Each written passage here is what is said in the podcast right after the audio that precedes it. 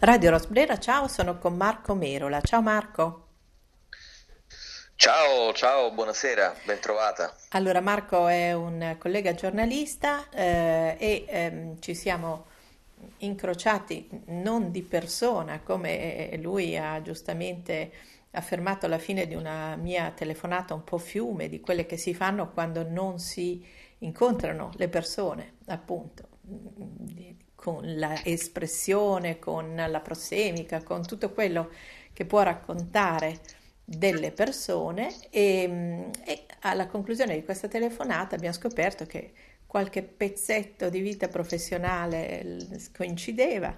E nello stesso tempo oggi proprio gli confessavo che avevo guardato il, la sua storia professionale e avevo notato come appunto fosse ben visibile l'impegno, l'intensità, la densità di esperienze eh, che mi rende la lettura del curriculum quasi un momento di, così, di, di, di storie parallele. Prima di incontrare le persone, prima di sentirlo, fantastico intorno a queste parole scritte in quel modo nei curriculum e mi immagino qual era la vita dietro quei fatti. Dietro quei fatti che cosa c'è Marco per farti arrivare ad adaptation? Facciamo fare un percorso breve di una vita professionale che dicevi compie 30 anni.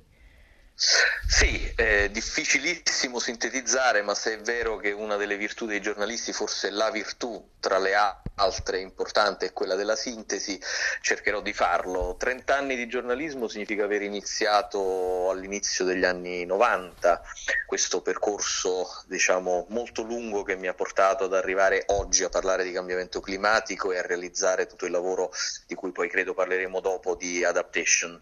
E ho iniziato naturalmente eh, ero ancora all'ultimo anno di liceo, ma avevo questa, eh, corrosiva, questo corrosivo desiderio di scrivere di scrivere per la gente, di scrivere per il pubblico, eh, far, fare informazione essenzialmente, in un momento storico, quello dell'inizio degli anni 90, in cui, bene ricordare, non esisteva praticamente eh, la rete, la rete a disposizione diciamo, del pubblico, non, esistevano eh, quasi le, le mail eh, si viaggiava ancora con quei telefoni cellulari enormi e pesanti eh, diciamo, con cui esatto. si faceva, si faceva, si faceva un, un, un, millesimo delle cose che si fa oggi con gli smartphone e per essere onesti io neanche l'ho avuto subito quindi i miei primi articoli li ho dettati eh, col telefono a gettoni che oggi voglio dire se si parla con i ragazzini oggi con gli adolescenti o preadolescenti pensano veramente che tu sia un fossile vivente sulla sì. terra ma un tempo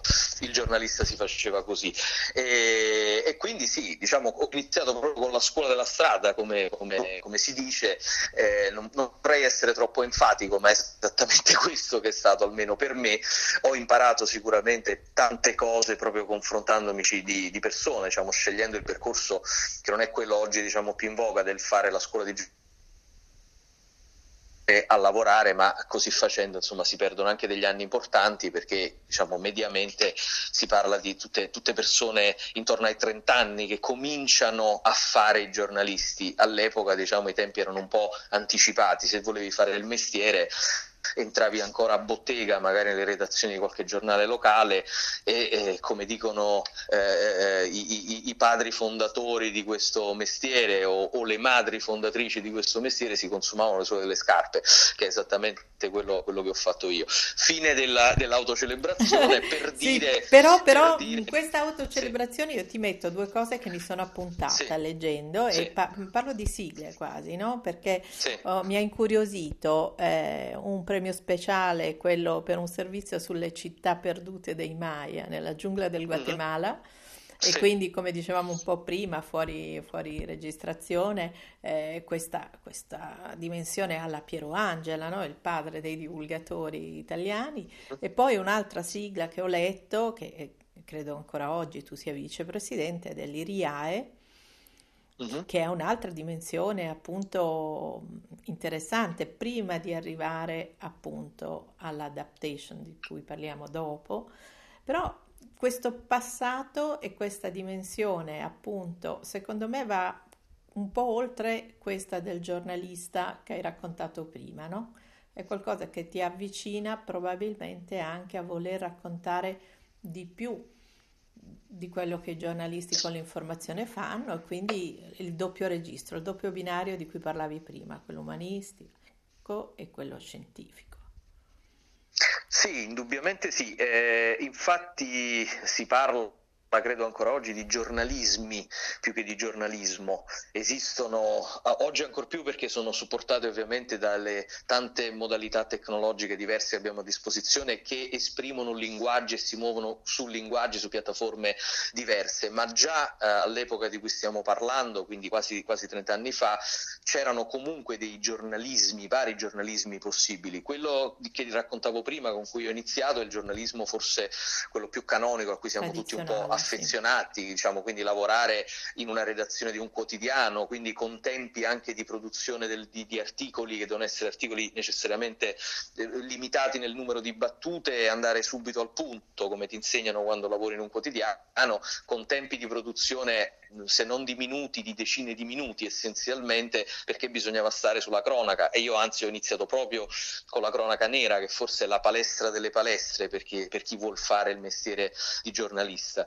E, però diciamo che il racconto della scienza, delle storie di scienze, e quando dico scienza intendo tutte le scienze, quindi hai citato non a caso ma in maniera molto eh, puntuale Piero Angela che insomma eh, voglio dire eh, mantiene ancora oggi, credo a quasi 90 anni o forse più sì, di 90 anni, la scena, mm. la scena, della divulgazione scientifica italiana e non vedo francamente eredi no. eh, per, per diciamo suoi, anche se ne ha uno genetico, però devo dire che mh, mm, quel, personaggio, quel personaggio è quasi non replicabile, almeno mm. non replicato fino ad oggi. Bene, eh, all'epoca per me era, è, è, stato molto di ispirazione, io mm, anche per tradizione familiare ho una vicinanza, ho sempre avuto una vicinanza con le scienze molto molto eh, stretta. E, e mi ha sempre appassionato pur avendo fatto un percorso di studi assolutamente umanistico, iperumanistico, perché io sono laureato in giurisprudenza, poi fatto il liceo classico, insomma ho amato le scienze classiche essenzialmente, quelle che gli inglesi chiamano humanities, quindi le scienze umanistiche, eh, però eh, come dire ho sempre coltivato questa passione che poi dopo è diventata travolgente per le scienze. Allora vedendo quello che Piero Angela faceva in televisione con, con Quark all'epoca e con le cose meravigliose, come raccontava agli italiani entrando nel, nei tinelli delle case degli italiani a raccontare grandi spedizioni, spedizioni, anche grandi temi di scienza, mm, spedizioni eh, voglio dire anche spaziali, quindi le prime conquiste vere,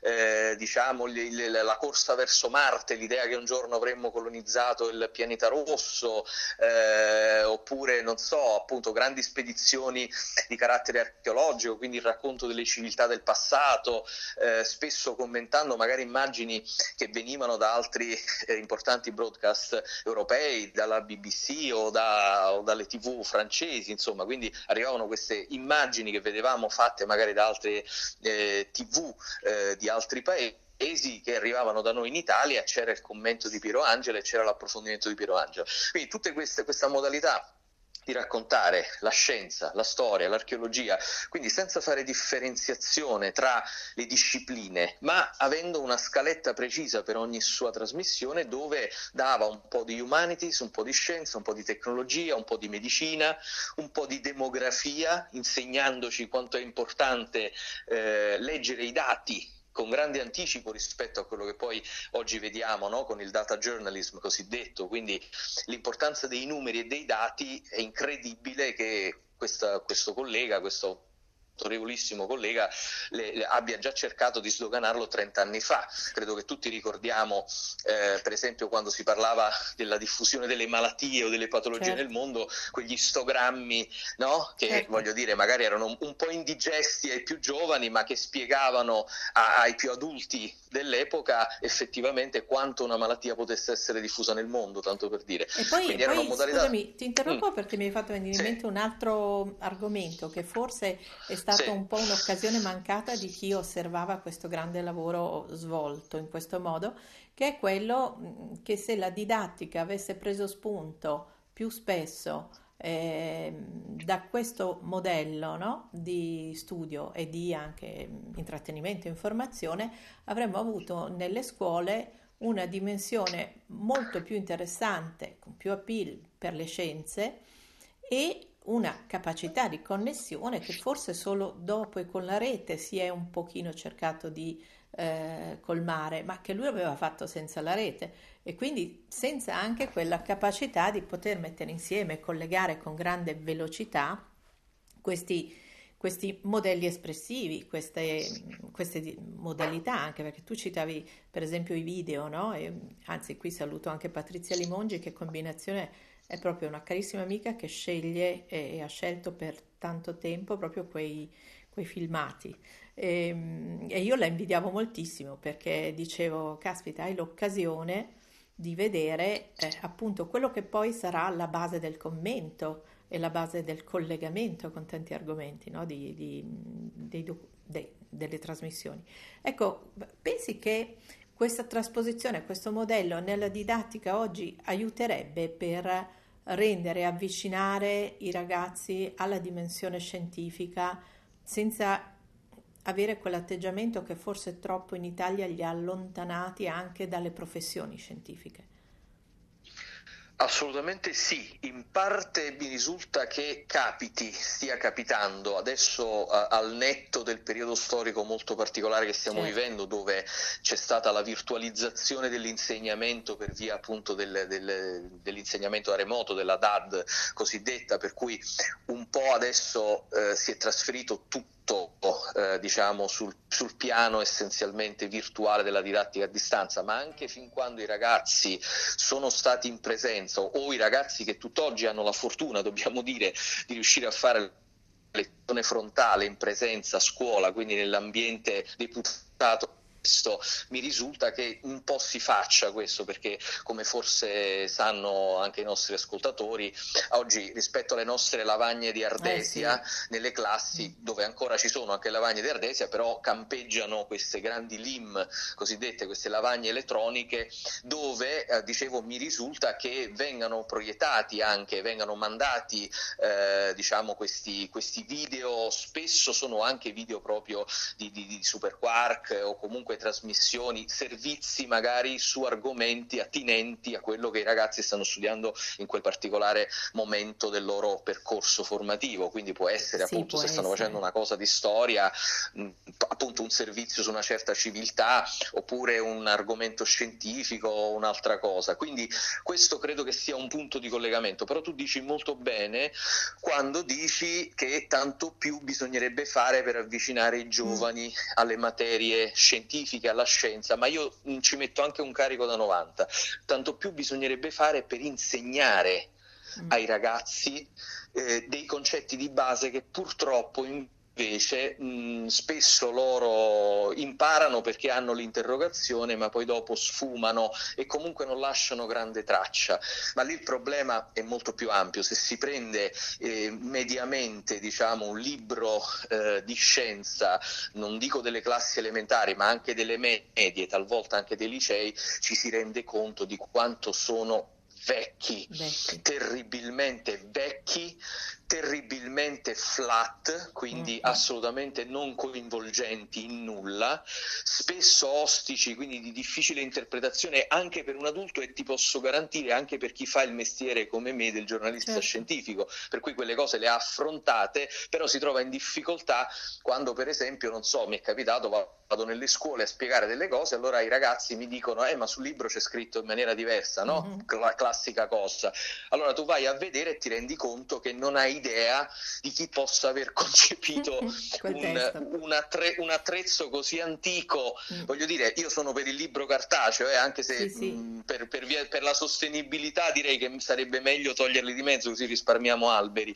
Però va bene il libro cartaceo, va bene... Eh, ehm, come dire, che la, la, scienza, anzi è fondamentale, la scienza si, si, insegna a scuola, però bisognerebbe un po' cambiare questi programmi. A volte ci sono veramente delle, eh, diciamo, anche la parte di infografica mm. non solo non è chiara, ma è anche bruta esteticamente, non spiega nulla. Allora, una proposta provocatoria per chiudere diciamo, questo argomento, secondo me potrebbe essere veramente quello non solo di rimettere mano finalmente ai programmi didattici scolastici, perché su molte cose noi studiamo ancora le stesse cose che hanno studiato i nostri nonni, esattamente le stesse, alla stessa maniera, e invece questi ragazzi sono generazioni eh, Z e post Z, quindi di che stiamo parlando? Di che stiamo parlando. Andrebbe tutto aggiornato veramente, anche proprio nel linguaggio e nella modalità. Ma poi per pensare magari a coinvolgere veramente dei divulgatori della scienza, no? anche nel, nel, concepimento di nuovi modi eh, di raccontare la scienza anche nelle scuole. Sarebbe una cosa, una rivoluzione copernicana, ma credo che il tempo sia maturo per questo.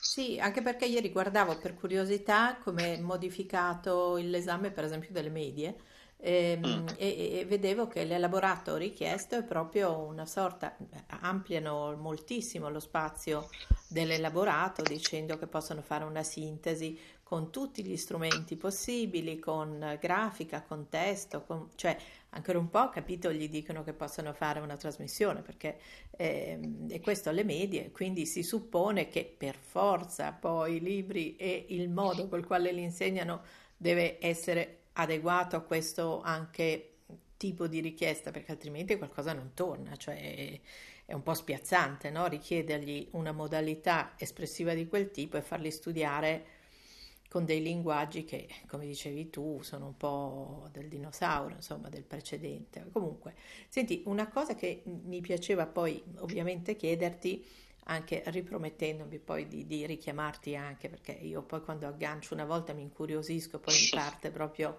la chiacchierina, anche se appunto solo così in questa modalità. Il, il, il discorso che hai affrontato sembra proprio nascere da una forte esigenza eh, anche critica, no? quando noi facciamo qualcosa è perché qualcosa che la nostra categoria fa non ci soddisfa, non ci piace, allora uno ci prova davvero a dire vabbè se non mi piace io cosa farei, come, come, come faccio a rispondere anche a questa critica no? che portiamo giustamente a un modello di informazione, un modello di giornalismo che magari eh, va un po' riadattato a, a nuove esigenze. E noi ce ne siamo accorti anche in pandemia quanto affrontare temi di carattere scientifico abbia scoperto, no? messo allo scoperto le carenze anche della nostra dimensione professionale, dalla cosa più criticata che abbiamo sentito, no? la, la, la, solita battuta sui giornalisti che non sanno leggere i numeri, non sanno proprio neanche leggere i dati a volte e, e si capisce che dietro quel non saper leggere c'è non saperli interpretare, non saperli usare come parola. E questo, certo. è, e questo, è, grave. Poi sicuramente c'è anche il fatto di aver perso l'usanza a non aprire bocca se non sai, se non hai approfondito, se non hai, e però qui c'è la variabile tempo, la richiesta dell'editore, tante le variabili, ma non possono essere giustificazioni. Quindi quando tu parli di giornalismo scientifico, se potessi definirlo appunto a un pubblico anche di ragazzi che vorrebbero magari in futuro fare questo lavoro, cosa diresti? Bellissima domanda e bellissima questione che meriterebbe una risposta a fiume, ma anche qui cercherò di esercitare il dono della sintesi. Eh, qui il problema è duplice. Innanzitutto c'è, e, e bisogna dirlo, poi forse questa registrazione la sentiranno anche dei colleghi, così tanto io non ho mai fatto mistero delle mie posizioni. Io sono molto critico con la mia categoria perché credo che sia una categoria fatta da tanta gente in gamba ma da altrettanta gente eh, che soffre di patologie gravi per un giornalista. Innanzitutto l'autoreferenzialità e, e poi la scarsa voglia e la scarsa convinzione che sia importante migliorarsi, aggiornarsi e studiare costantemente. E questo è ancora più vero quando si affrontano temi scientifici e come dicevi tu lo stiamo vedendo anche nel nella gestione mm. di quella che hanno chiamato l'infodemia, No? Sì. quindi la, la, patologia dell'informazione essenzialmente. Eh, e, e, tanti disastri si sono compiuti e, e, sicuramente si compieranno sulla comunicazione di temi legati al Covid. Quindi queste sono due precondizioni fondamentali perché le cose non girino nel nostro mondo giornalistico come dovrebbero. La seconda parte della questione, è, per esempio, noi come, come, come, forse sanno anche i nostri ascoltatori, come categoria professionale ci dobbiamo aggiornare. L'Europa ha stabilito che dobbiamo fare anche noi i corsi di formazione, di aggiornamento, la cosiddetta formazione professionale continua continua, no? Certo. E tanti mal di pancia ha creato perché tutti hanno detto no ma come io sono questo, sono quello, ho fatto questo nella vita, ho fatto quell'altro, non ho bisogno di crediti, non ho bisogno di corsi e questo diciamo la dice tutta sì. su, sul male profondo di questa categoria. Passando al discorso del giornalismo scientifico di cui mi chiedevi, non è una qualifica riconosciuta né dall'ordine dei giornalisti né da nessuno, quella di giornalista scientifico, è una, dire, eh, certificazione che ti viene proprio da quello che sei riuscito che hai voluto mettere in campo, da, da, come ti sei voluto mettere in campo per raccontare temi scientifici. E allora, eh, sicuramente non si può essere tuttologi, che per inciso è un'altra delle eh, pretese sì. di tanti giornalisti, no? quello di saper scrivere di qualunque cosa. Anche questa è una concezione vecchissima del modo di intendere il giornalismo, per cui un giornalista forse appunto di 30 anni o più fa eh, era chiamato a scrivere ora un pezzo di una cosa, ora un pezzo di un'altra cosa. All'interno delle redazioni c'era una grande interscambiabilità, naturalmente c'era il, il famoso segugio della cronaca, c'era quello che faceva la giudiziaria, oppure c'era il giornalista esperto di gossip o quello che faceva solo gli spettacoli e in parte magari sarà vero anche oggi, ma l'ambito scientifico è una cosa troppo particolare per chiedere ad un giornalista cosiddetto generalista di occuparsi così d'amblè di scienza. Scrivimi un pezzo di senso sull'ammartaggio di Perseverance. Certo. Scrivimi un pezzo di senso su, sul legame Scrivimi un pezzo di senso sul legame tra eh, PM10 e sostanze inquinanti, particolato atmosferico e Covid. Uh, scrivimi un pezzo di senso sul legame fra, la, fra, l'esplosione del Covid e il cambiamento climatico. Come sono legate queste due cose? Cioè, sono cose non solo importanti, molto sensibili e che prevedono uno studio uno studio. Allora, tu dicevi una cosa molto interessante, no? Escono fuori tante fregnacce, mm. tante stupidaggini, tante cose inesatte. Eh, non è semplicemente ehm, spia del fatto che qualcuno è stato sciatto nel riportare delle cose. Diciamola tutta, siamo provocatori fino alla fine, c'è ignoranza. Eh sì. Ma l'ignoranza, l'ignoranza è un male che può essere curato. La cura per l'ignoranza è informarsi, studiare. Manca quello. Sai quanti sono i giornalisti che devono scrivere dell'ultimo, per esempio, l'ultima tecnica di gene editing uh-huh. per andare a, ad agire no? Su, uh-huh. sui geni per curare delle malattie o per prevenirle in futuro?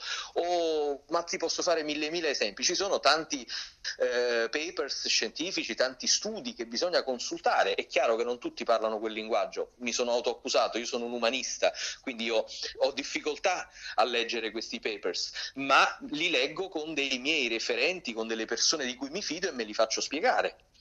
Quando sono arrivato ad una dire, eh, idea eh, più o meno, eh, cioè più o meno un'idea che credo corretta perché ho, fatto, ho sottoposto la mia idea degli addetti ai lavori e mi sono confrontato con loro, probabilmente mi sento in grado di scrivere su quella roba lì.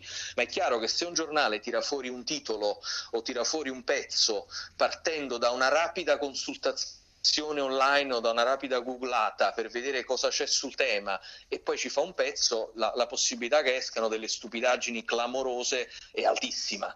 Senti, è questo, quindi questo, è sbagliato il processo. Sì, questo, la scienza, cioè la parte, l'apparato, diciamo così, l'argomento scientifico lo evidenzia in modo macroscopico. Però ti dico, mentre parlavi mi veniva in mente, mm. eh, ho fatto un blur nel mio passato e mi ricordo una cosa che riguarda il linguaggio e il, il modo. Mm. Per esempio, ehm, nell'arredamento, nella casa, nell'architettura e nel design c'erano dei vezzi e degli slang che a me orripilavano letteralmente, no? Per cui c'erano, non so, il moderno e classico, ehm, l'ingresso era sempre da far diventare più spazioso, aperto, le finestre erano cioè se uno ehm, avesse transitato dagli anni 70 ad oggi eh, in quel mondo, ehm, vedeva questo linguaggio veramente, mh, tra le altre cose, che non faceva capire cosa, cosa c'era dietro, che era semplicemente un abbellimento, un birignao intorno agli argomenti, che poteva andare bene i primi anni, ma insomma poi dopo non si capiva come potessero riempire tante pagine con quelle parole inutili intorno alle foto e che diventavano veramente dei riempitivi no? per gli spazi della grafica di questi, di questi argomenti. Poi quando mh, si facevano invece i pezzi più tecnici, perché si chiamavano così, allora saltava sempre fuori quello che diceva, eh beh, però è troppo tecnico, cioè ma chi vuoi che gliene freghi di sapere che lì c'è dentro il medium density, che il medium density è fatto così, eccetera, eccetera, oppure ma chi vuoi che gli si importi della certificazione su un prodotto mobile, ma quando gli dici che è design ultra trend e poi lì tutti gli inglesismi, quelle cose che si potevano dire, già andava bene. Ora è passato nel corso degli anni eh, un sacco di tempo e i giornali che sono sopravvissuti sono quelli del Birignau e sono quelli della parola che va a fare il contornino alla foto. E quelli che sono sopravvissuti sono pochi perché hanno perso l'occasione, come ci siamo detti una volta in una telefonata, di eh, raccontare veramente un settore, di approfondire, in fondo di fare divulgazione di un ambiente che vuol dire industria, che vuol dire processi industriali, vuol dire sì anche personaggi un po' da gossip, no? come sono diventati gli archistare questi qua, ma, ehm, ma voleva dire tanta, tanta, tanta, tanta storia in più che è stata trascurata. I giornalisti di quell'ambito, di quel settore, non si sono posti minimamente il problema che questo volesse dire minare la loro autorevolezza. E quindi eh, qui ci sta il fatto che è tutta una categoria che finché è immersa o avvitata su una poltrona non si accorge che il mondo intorno, oltre alle informazioni, gira intorno anche a loro, no? gira, gira molto rapidamente. Quindi poi si dà la colpa alla carta stampata, ai siti. Io oggi chiedevo a dei ragazzi questa settimana mh, mm, se, se, si appassionano ai giornali o insomma c'è una voglia di di tornare anche ad avere dei tempi di lettura diversa, no? eh, non so se è cartacea, non so se, però noi siamo sovraesposti, no? Quando ieri sentivo l'intervista anche a Bill Gates e alla sua passione per quelle pause nella sua libreria, no? Mm-hmm. E ti immaginavi questo signore che appunto è stato immerso in una dimensione e trova ancora la necessità di avere quelle pause di pensiero come te nelle camminate, perché ho letto che appunto consideri la camminata un'ottima opportunità per fare delle pensate, così lui. E così torniamo al tema del libro come opportunità ancora oggi molto vitale, molto viva, no? Allora forse anche qua bisognerebbe dire che per studiare bisogna magari immaginare dei tempi diversi, no? Dei tempi e quelli della rete sicuramente sono tempi accelerati che mettono le condizioni di, di modificare molto velocemente linguaggi, stili, esposizione, eccetera, e poi di tempi di studio che forse hanno bisogno della lentezza del, e quindi forse anche del libro. Beh, eh, sì, mh, mm, però diciamo questo è meno vero appunto per i giovani che invece eh, corrono, corrono, corrono alla velocità della luce e sono stati addestrati fin da subito a farlo, alla loro soglia di di interesse, di attenzione è via via più bassa mm. mm. progressivamente, insomma che andiamo avanti con le generazioni, è dimostrato che è sempre più bassa, quindi per catturare la loro attenzione bisogna fare uno sforzo supplementare rispetto a quello a cui magari eravamo abituati anche qualche anno fa. Ecco perché mh, seguivo quello che tu dicevi, il libro sì certo rimane, rimarrà, credo che ci sarà sempre il libro, ma eh, il discorso più è oltre i contenuti anche come raccontarglieli. Eh, mh, applicando questa cosa, al, questa, questo concetto al giornalismo, per esempio, io eh, tra le altre cose che faccio mille mila insegno anche in alcune università, ho insegnato per, un, per due bienni alla scuola del giornalismo radiotelevisivo di Perugia, che insomma sicuramente una delle scuole italiane di giornalismo di eccellenza, e, e, e, ho insegnato in un modulo che si chiamava proprio freelancing e gestione del lavoro autonomo, quindi mm. mh, tradotto insegnare l'arte dell'essere freelance nell'ambito giornalistico eh, che ho trovato non solo divertente e lusinghiero farla, eh, ma ho trovato molto utile, utile. per gli certo. allievi eh, che non hanno sicuramente certezza quando escono, sicuramente ne hanno molte meno che in passato, che escono già, non diciamo con un contratto in mano, ma eh, anche sì. con una, un impegno da parte di qualche media company eh, a essere presi in prova poi assunti, eh, ma sanno che 9 su 10, 9,9 su 10 quando sono fuori poi devono essere bravi, smart, in gambe, avere anche una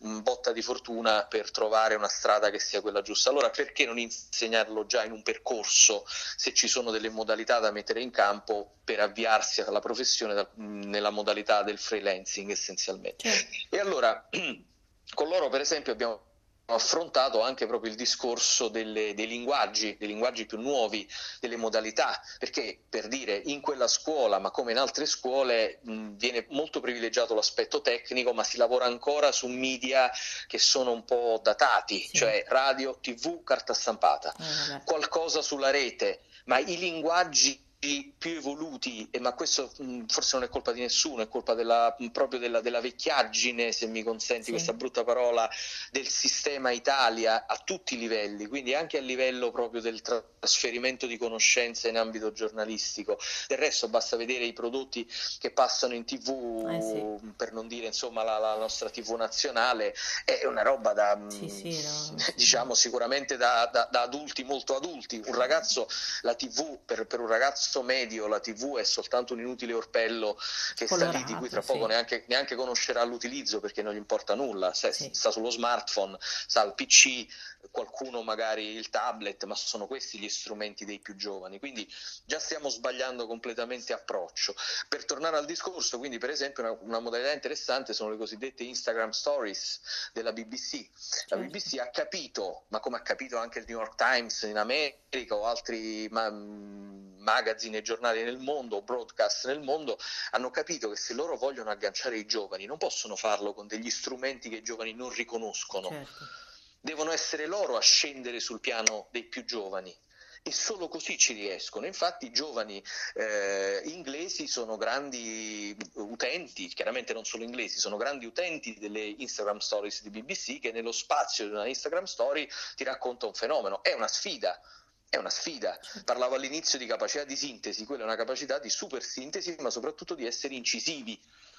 E, e, lì non è che schiocchi le dita e, e, ti, e, ti, rigeneri come quel tipo di informatore, quel tipo di divulgatore, eh, devi, devi, aver fatto un percorso. Ovviamente, magari per un giovane che parla a un giovane, fare un Instagram story sia un attimo, e già chi è di una generazione o di alcune generazioni Ci precedenti si deve un attimo sì. settare sì. su quello. Però l'importante è che le cose vanno problematizzate, cioè gli strumenti ci sono, le modalità ci sono in un paese come l'Italia che è stralento e stravecchio su milioni di cose, anche e il discorso dell'informazione e del giornalismo purtroppo non fa difetto, quindi segue lo stream e segue il corso di tutti gli altri settori eh, essenzialmente che, di questo paese e anche lì eh, ci sarebbe tantissimo da fare e tantissimo da svecchiare, ma poi arriviamo all'altra parte del problema che è quello ovviamente del, degli investimenti diciamo nei media eh, e, e l'esistenza cosiddetta dei famosi editori eh, di cui io francamente in 30 anni non credo di averne mai conosciuto uno vero. cioè, ho sempre conosciuto, cioè, ho sempre avuto a che fare con grandi media company, ma comunque operate da soggetti che editori puri, come si dice, non erano. Quindi avevano, come dire, i media come una delle tante attività economiche del, di un gruppo che è cosa ben diversa rispetto a dire eh, devo fare mm. l'editore, quindi investo tutto quello che ho da investire eh, per far crescere un giornale o per far crescere una, una, rete, una tv o via discorrendo. Altra parte del problema. Senti Marco, ti sei accorto, vero, che io ti ho fatto questa trappolona anche di farti parlare di questo argomento prima, oltre che per farti raccontare agli ascoltatori? Per appunto chiederti di eh, rifare un altro passaggio per invece entrare più nel dettaglio sul discorso di questo sito che hai generato, ma soprattutto perché vorrei che appunto lo contestualizzassi e, e ne approfitterei appunto per eh, chiederti di dedicarci poi altro tempo proprio per parlare di questo perché diventa diciamo così una opportunità anche di, di, approfondimento per chi oggi vuole andare un po' oltre quello che ha letto, ha scritto, ha sentito, no, scritto no, ha sentito. Io penso ai ragazzi appunto che da poco ho salutato, che come ti dicevo si occupavano di etica della comunicazione e quasi tutti si sono buttati letteralmente sul trattare il tema della sostenibilità, del cambiamento climatico e quindi mi piacerebbe che tu in un secondo passaggio, perché adesso non ti posso trattenere oltre perché mi sono accorta di quanto l'ho fatto, ehm, ci parlassi proprio di questo concetto dell'adattamento che sta alla base, che è molto diverso dal concetto appunto sia di subire il cambiamento climatico sia da esserne vittima o eh, dopo la pandemic fatigue ci sarà anche sicuramente come diceva Sara Marder quella forma di stress e di depressione legata al fatto di dover vedere quanto i cambiamenti climatici possono impattare sulla nostra vita e quindi non, non avere le energie magari per rispondere, no? Quindi quanto è importante che chi racconta questa parte della nostra vita lo faccia con i toni corretti ma anche giusti per far sì che eh, tutti abbiano le risorse per eh, affrontarlo, perché è un po' come se noi dovessimo preparare il terreno a dei cambiamenti e quindi dobbiamo avere le energie. Quindi grande pippone per dire eh, ti posso richiamare e reintervistare per parlare diffusamente di questo? Ma eh, direi di sì, anche perché dopo aver detto tante parole su quanto è importante usare mezzi nuovi per parlare al mondo di grandi cose, di grandi fenomeni come appunto il cambiamento climatico, ci sta che capiamo un po' di più, o meglio facciamo capire ai nostri ascoltatori un po' di più su che cos'è Adaptation, che esatto. è, un, esatto. è, un, ecosistema digitale di informazione su questo tema, quindi con piacere. Allora, io intanto ringrazio e ti chiedo di dare la definizione del, appunto, del sito in modo che possano andarselo a sbirciare prima che noi ritorniamo in onda a raccontarglielo. Certo, il uh, Adaptation è un, tecnicamente un web doc, quindi un documentario su web che prende spunto uh, dai grandi web doc, uh, per esempio fatti al New York Times, che è stato un, un po' il, l'iniziatore di questa modalità che ancora stenta, ma poi lo spiegheremo perché, sì. a sfondare nel nostro paese. Quindi è stata una grande scommessa, una grande sfida. Chi vuole cominciare un po' a vedere di che cosa stiamo parlando, entrare un po' nell'emozione di viaggiare in questo documentario diventare web può farlo andando ad un indirizzo fisico che è adaptation.it quindi molto semplice da ricordare e lì eh, farà, insomma, vivrà un'emozione più che consultare un sito. Infatti, eh, infatti lo, dico perché per gli appassionati del genere, io scherzando dico sono di quelli che vanno a guardare Africa Cam quando si vogliono distrarre, mm. allora a, a, quelli un, un, po' malati di questo tipo di, di, atteggiamento diciamo in rete, quando devo fare pausa vado a vedere gli ippopotami, in questo caso eh, c'è qualcosa di più anche di questa cosa della visione perché c'è la possibilità davvero di approfondire. Quindi Marco io ti ringrazio per questo tempo e, mm, e spudoratamente, anche così so che tu sei preciso con l'agenda giustamente, io faccio la sfacciata e do un appuntamento per la settimana prossima a, all'approfondimento. Ci, ci, proviamo, ci, ci proviamo. proviamo. Beh, grazie, grazie Marco. Grazie Rosanna, grazie, grazie a te. Radio Rosbrera, ciao.